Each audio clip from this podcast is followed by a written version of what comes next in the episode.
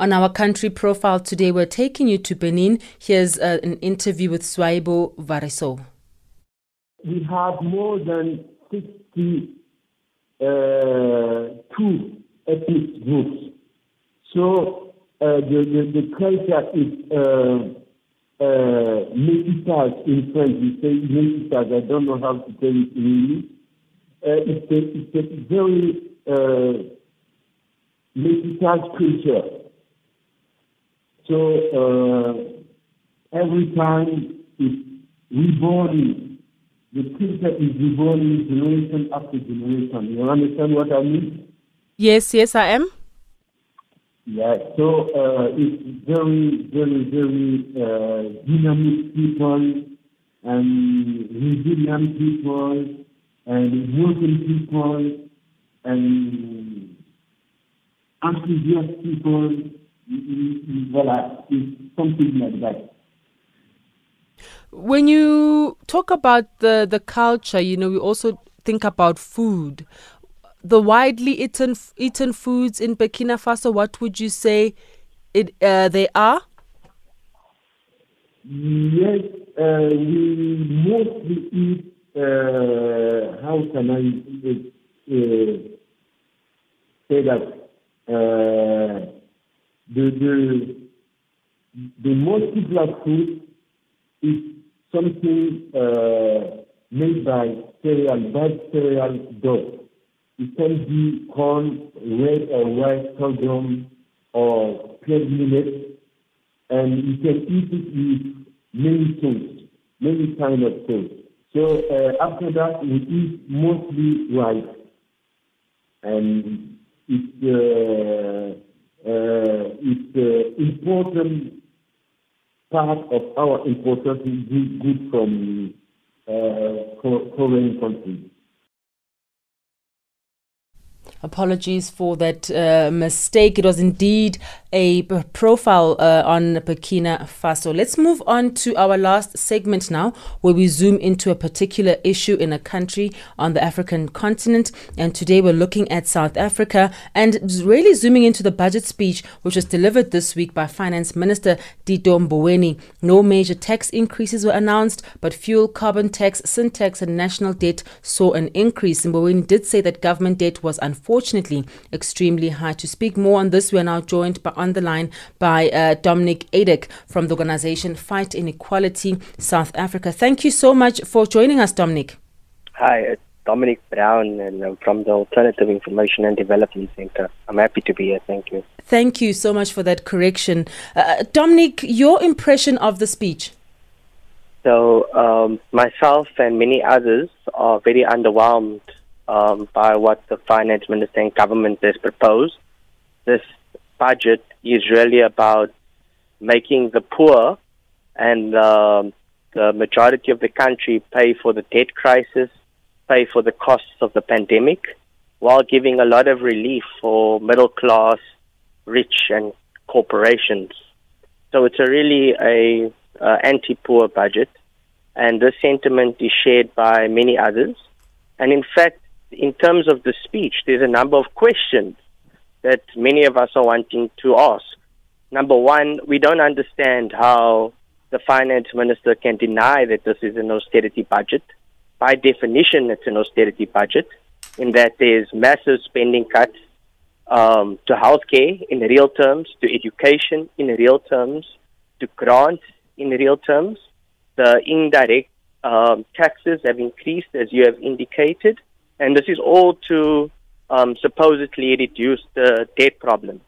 Now, not only will this um, create deepening social crisis, deepening problems of unemployment, and the continued deindustrialization of the South African economy, uh, but this will also fail. This uh, false solution will fail to resolve the debt problems. In fact, because we can anticipate that the economy will contract as a result of these measures, reduced government spending, um, and reduced household consumption, uh, will invariably lead to the growing of the debt to GDP ratio.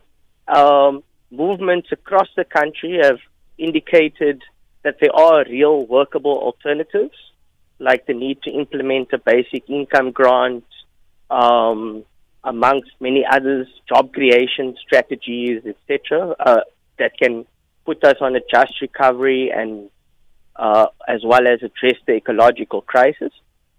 But these are all ignored um, by government and the finance minister. So how can we say that this is not an austerity budget? Mm-hmm. The second big question we have is in the budget speech, the finance minister announced that the corporate income tax rate will be cut to 27%. But this is nowhere to be found in the full budget review. So many of us are wondering when was this uh, agreed upon? Um, was this decision made by the finance minister on its own, or has Treasury agreed to this? Um, because, and then further, were the repercussions of a potential corporate income tax decrease considered?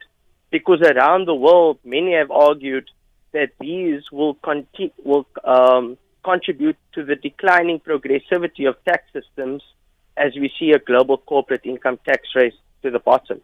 Mm. So these are all, it's a very problematic budget that was proposed. It's a very anti-poor uh, budget, and we understand that there's a difficult economic climate. But there's a lot of resources actually in the country that can put us on a different economic trajectory, address many of the crises that we're facing, um, including mass unemployment, growing hunger, and the deepening social crisis. And in this way, actually contributing to reducing the debt problem over the medium term. Now, how do we unlock opportunities for young entrepreneurs and small business enterprises, Dominic? So, I think that you'll see more businesses rise up in a much better economic climate. To be able to get us out of the stagnant economic climate that we are in now, we need to have a massive job creation strategy. Now, the 11 billion rand proposed by the president and the uh, finance minister for job creation schemes are all temporary uh, jobs and not a real solution. There's not enough money there to actually address the jobs crisis.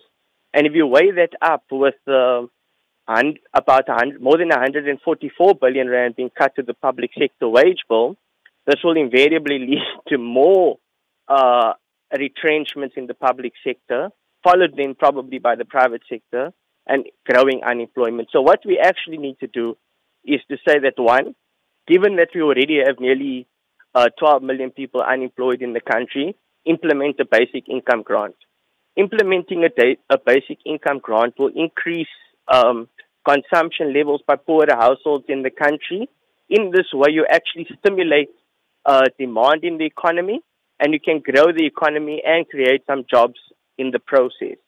But that's not enough. What we actually need to do over and above that is have an employment guarantee scheme by government that says we will employ people willing and able to work and pay them a decent wage. And this is actually shown to have a number of positive impacts. One, you have people who are unemployed can now uh, be employed by the state at a good wage and contribute to work in improving their communities. Secondly, by having this strategy, you actually start to mitigate against inflation because you're improving productivity uh, in the economy. Um, and as economy meets demand, um, as productivity meets the demand, you mitigate infl- against inflation. So you don't have demand um, uh, increasing over and above productivity. So these are the ways that we should uh, be mm. doing it in the in the in the short term. But in the in the medium term, mm. we have to address the issue of climate change. We're already seeing droughts in many parts of the country. We're already seeing food shortages. These are all related to the problem of climate change. And if we actually decide to transform Eskom into a public renewable energy utility, in this way, South Africa can become a leader in transitioning to renewable energies in the world. Um, because, uh, and in this way, we can also create a huge amount of jobs if we have a socially owned uh, renewable energy sector that creates uh, a manufacturing and infrastructure industry for the creation of these renewable energy jobs. And then related to that, of course, is that it's not just the energy sector that contributes to climate change. It's also transport um, and the way we produce in the economy. Um, so once we start to prioritize the rollout of a public transport system that's uh, developed and built on renewables, once we have a mass housing program so that we can uh, defeat the housing crisis that we have in the country that made it impossible for many people to uh, socially distance during the pandemic. Once you do these things in a way that meets um, climate targets, you will also meet people's needs and create um, hundreds and thousands of jobs in the process.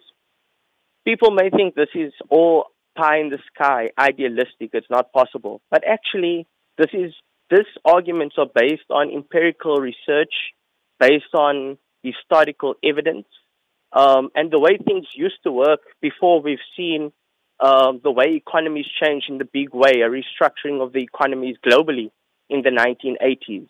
And this, the repercussions of this restructuring is manifesting itself globally as we see rising inequalities, rising unemployment, and rising social crisis. Mm. So what's happening in South Africa is actually not different to other parts in the world.